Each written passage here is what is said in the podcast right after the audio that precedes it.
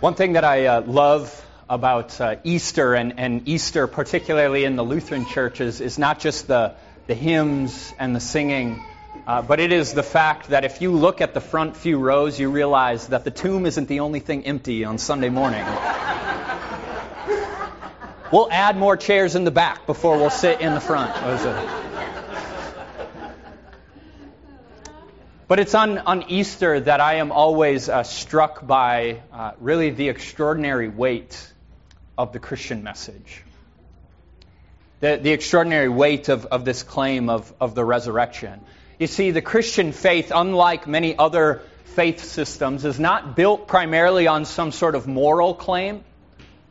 It's not built on, on some sort of philosophy about the world but rather the Christian faith is built on a historical claim. It is a claim that 2,000 years ago something happened in history, and because of that event, the world is forever changed. It is built on the singular foundation that Jesus has risen from the dead, and with that, the promise that everyone who puts their trust in him will receive that same resurrection when he comes again. Now, this singular claim is one that strikes many as particularly absurd.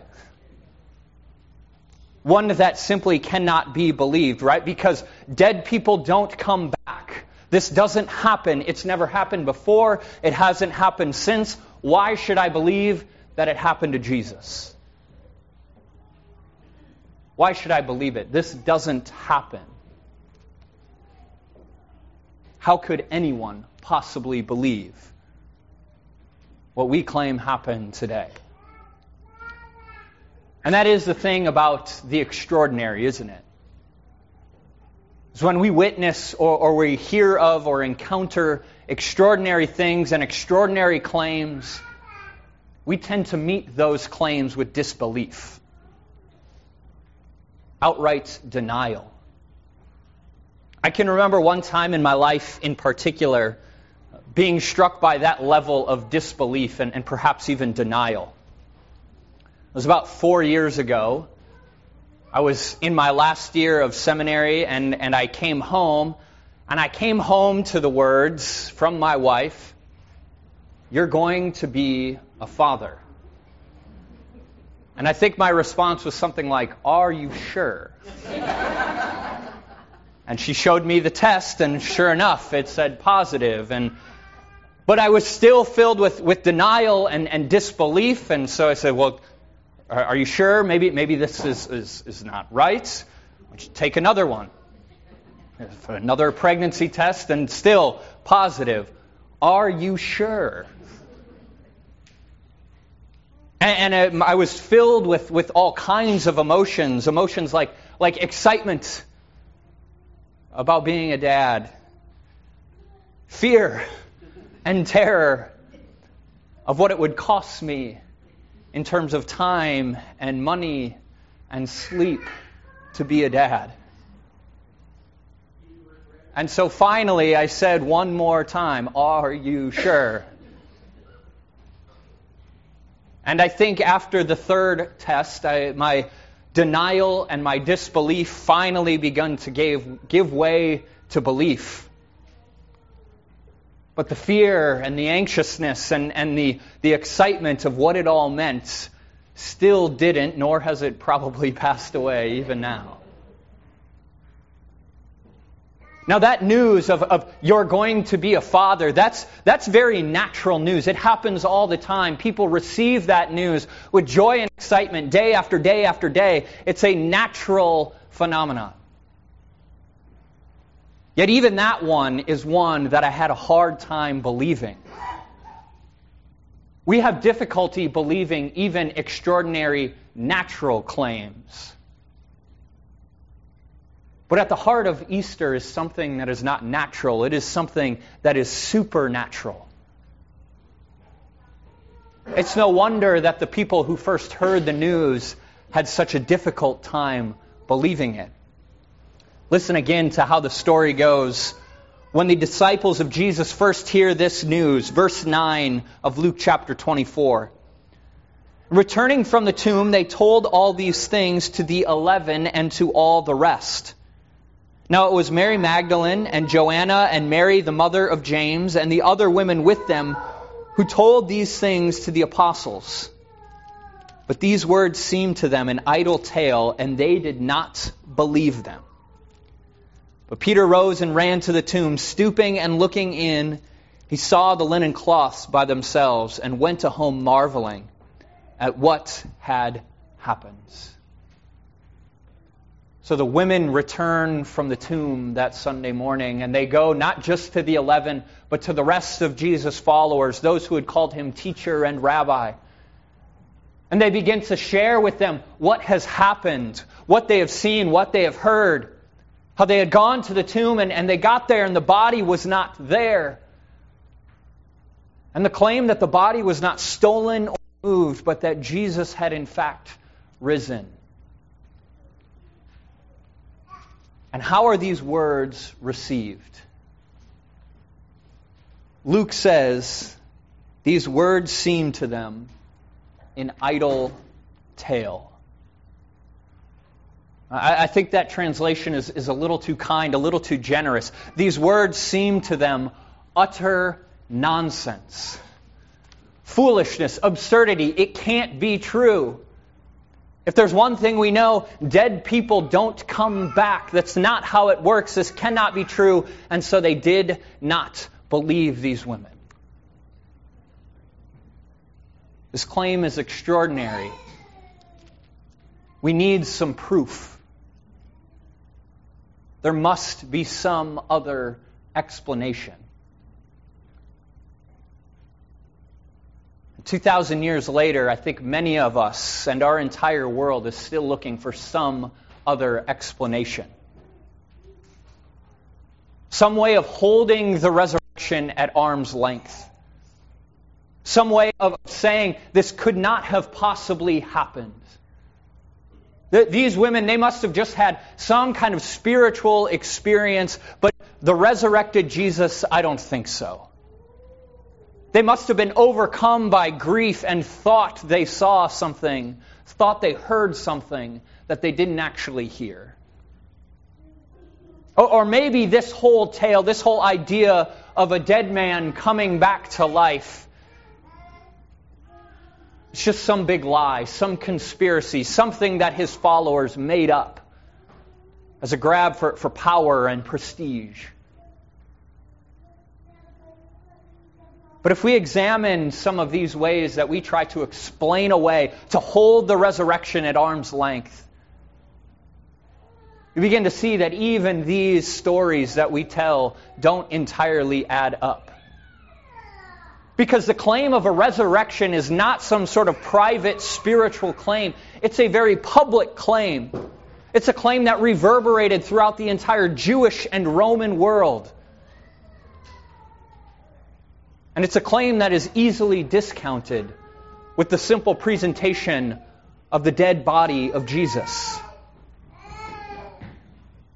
Or, or if it is just some big lie, some conspiracy, then, then why attribute it to a source which in that world would have been naturally questioned?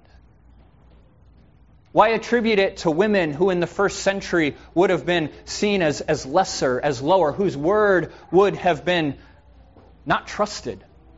Particularly the word of Mary Magdalene, a woman whose life had previously not reflected great character.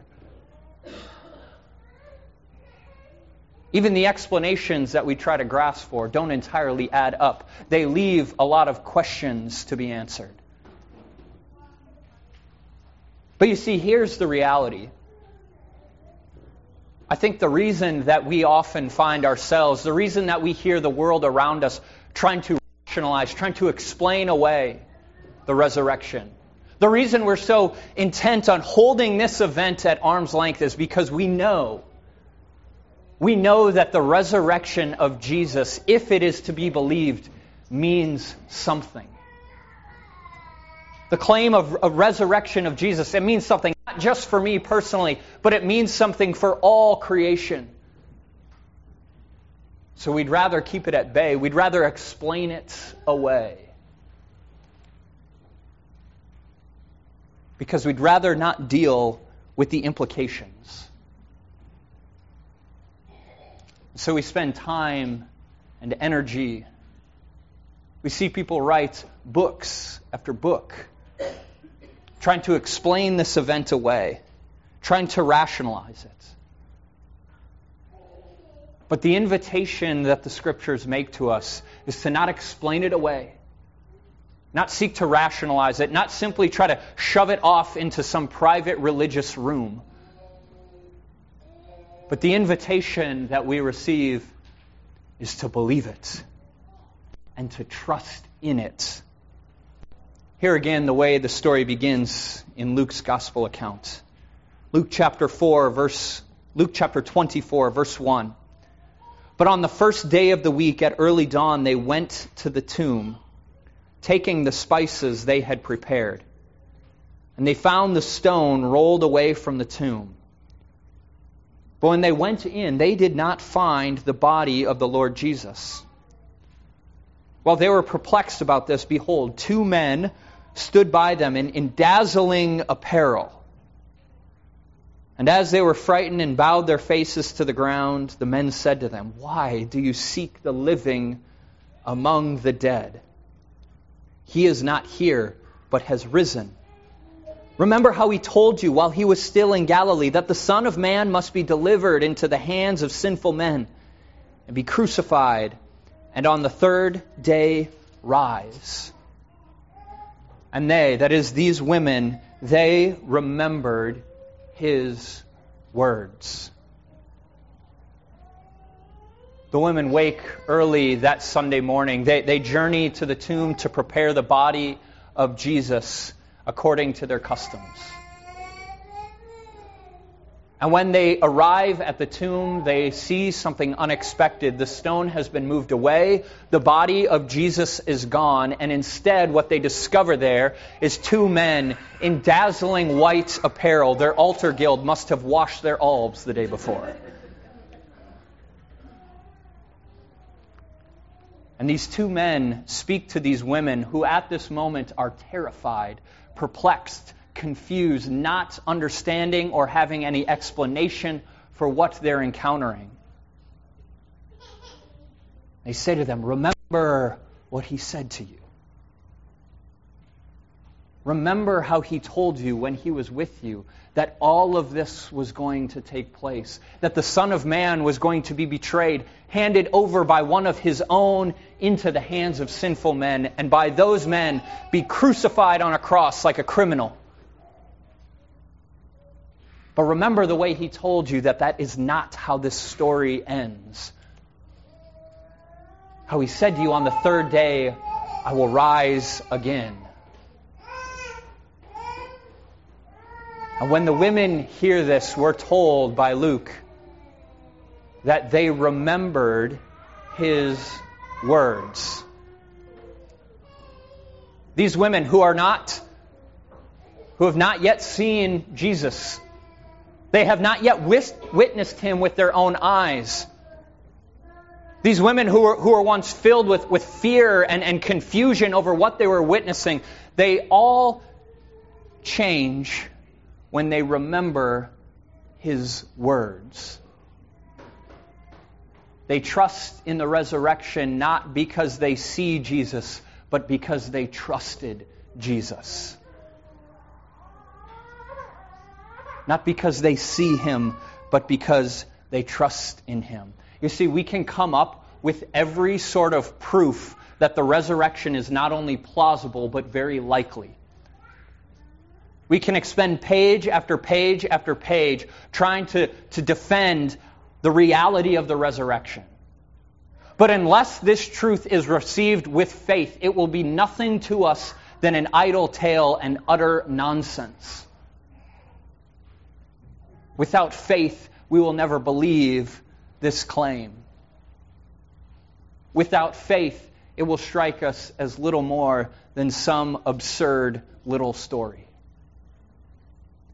Because the reality is, the resurrection demands something from us. It is risky to believe in, it is risky to go forth and proclaim the resurrection.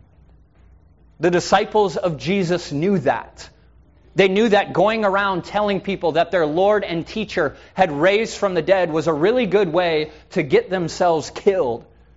And even today, we see just this morning in Sri Lanka, as churches and hotels were targeted, that claiming that your Lord has risen from the dead is still a good way to get yourself killed. Believing in the resurrection, proclaiming the resurrection, it is risky, it costs something. And most of us, what we long for most deeply is just safety and security and comfort. So we'd like to sit around in the privacy of our own homes, eat, drink, be merry, watch Netflix, because tomorrow you very well may die. We don't want a risky faith. We don't want a risky claim. We want a safe one, a secure one, a comfortable one. But the reality is, is if all we long for is safety and security and comfort, what are we doing other than sitting around and just waiting to die? If all we long for is comfort in life, then life is little more than hospice care, waiting for us all to meet our inevitable end.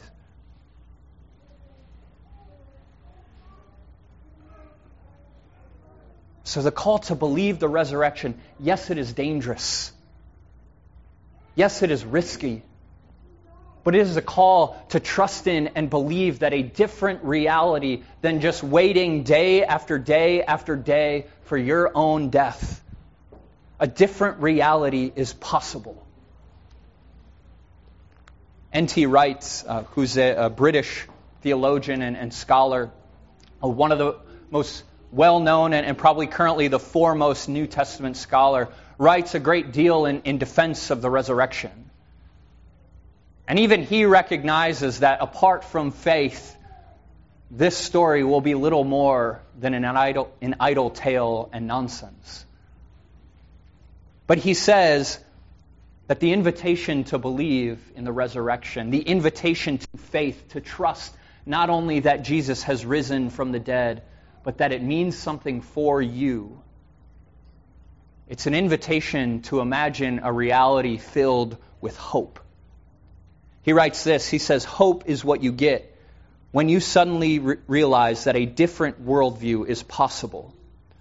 A worldview in which the rich, the powerful, and the unscrupulous do not, after all, have the last word. That invitation to hope is an invitation to believe that there's a different end for you that you and I have a lot more purpose than just sitting around in our homes waiting for the day that we die. But the resurrection of Jesus invites us to believe that this death that we spend so much time trying to shield ourselves from and protect ourselves from, because we realize that it's a terrifying thing, that death has been dealt with. That Jesus is the one who has entered into death and come out victorious on the other side. And because he has done so, he has won freedom for you and for me and for all of creation. And he has invited us into the risky business of believing in that resurrection and proclaiming that resurrection because that resurrection is what makes hope possible. Hope that emptiness and hopelessness is not all we have in life. Hope that violence and warfare is not all our creation could ever imagine. Hope that the sin that, that overwhelms us and enslaves us will not get the final say, but the resurrection of Jesus invites us to trust in and believe in and have hope that it is Jesus, risen and victorious from the grave, who gets the final say And this Jesus who invites you to trust in him and believe in him has said that if you do so, your resurrection will be just like his. That what happened to him 2,000 years ago will one day, when he comes again, happen to you and to me and to all who believe. And because he has risen from the dead, emptiness and hopelessness is not our end. Violence and warfare and death is not our end. Fear and terror is not our end. But life, salvation, forgiveness of sins. That is your end. And because that is your end, you have hope. Hope that a different reality is possible. And so while the resurrection, it upends our safety and security, while it demands something from us, it promises everything to us. It promises that our God has not abandoned us. He has not forgotten his creation, but he has come and he has done everything necessary to rescue it. Don't walk away from the tomb in denial. Don't hold the resurrection of Jesus at arm's length or seek to disbelieve and discredit it altogether. But the invitation that our God makes to you, to me, to all who will hear, is to simply believe. To remember that it all took place just as Jesus said it would. And because it took place, it is promised to you as well. Do not doubt, do not disbelieve, do not hold it at arm's length, but rather trust in Him. Trust in this Jesus because He is risen. He is risen indeed. Alleluia.